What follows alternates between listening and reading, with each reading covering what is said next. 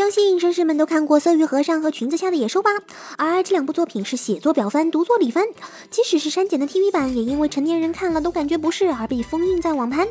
这家动画公司的最新佳作，相亲对象是学生，强硬的问题儿童，就在十九号公开了 PV。跟前两作一样，相亲对象是问题儿，也是分为 TV 删减版和完全无修版。而表里版的声优阵容也有所不同，表翻版由本泉丽奈、白井优介、新原尊助配音，里版由青井美海、古河彻人、樱井真人配音。故事讲述的是师生恋，而故事内容就连小叶子我都感到不适。多多的网盘见吧。由平板度创作、监督插画的轻小说作品《如果有妹妹就好了》在开播前就赚足了妹控的眼球，其中监督笔下的妹子们更是把萝莉控们萌得不要不要的。该动画也作为十月番，在十月八日开播。著名的军事学家孙武曾经说过：“TV 未动，BD 先行。”根据官方公开的资料，《如果有妹妹就好了》将分为上下卷发售蓝光套装，蓝光套装上卷预定于二零一八年一月二十六日发售。BD 套装除了收录第一集至第六集，还附带四十六分钟的影像特点，可谓十分。良心，不过看到动画导演是监督戒指枪兵大找星，就感觉 BD 还没发售就套上 BOSS 的光环了。我想看过《魔卡少女樱》透明卡片 OAD 都会被樱狼秀恩爱的场景甜到蛀牙了吧？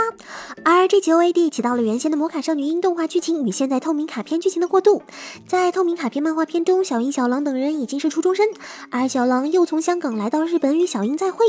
接下来的发展应该是甜蜜蜜青春恋爱学园剧了吧？小樱和小狼从竞争对手渐渐共同走上收服卡牌的道路，直到将所有卡牌变成小樱牌的那天，小狼说出喜欢小樱，再到机场送熊本，以为就这样结束。万万没想到能有新作，而这次新作也确定于二零一八年一月的 NHK 卫星频道周日晨间档七点半播出。这个时间也是黄金子宫番的播出时间，也就是说，父母可以陪伴着孩子一起看《魔卡少女樱》的新作动画，边跟孩子说：“儿子，你看，这个就是我的童年女神。”就在秋季动画即将开播之际，爱调查的日本动漫网站秋元总研就展开了等不及了，最想看到二零一七年秋季动画人气投票。就在前天，投票发布了结果，其中《Wake Up Girls》新章获得了第一名，第二名是《Love Live 三帅》第二季，而国内最期待的干物妹小埋儿排到第三。可能很多小伙伴会问，《Love Live 三帅》和干物妹小埋我是看过，但《Wake Up Girls》到底是啥动画，都没听说过。嘿嘿，小伙子，就让小叶子给你补下课吧。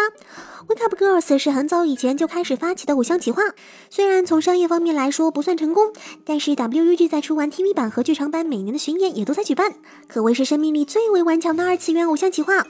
不过从宣传图和 PV 上来看，Wake Up Girls 新章看起来并不出色，甚至还有点崩。至于为啥期待榜第一，小孩子就不知道啦。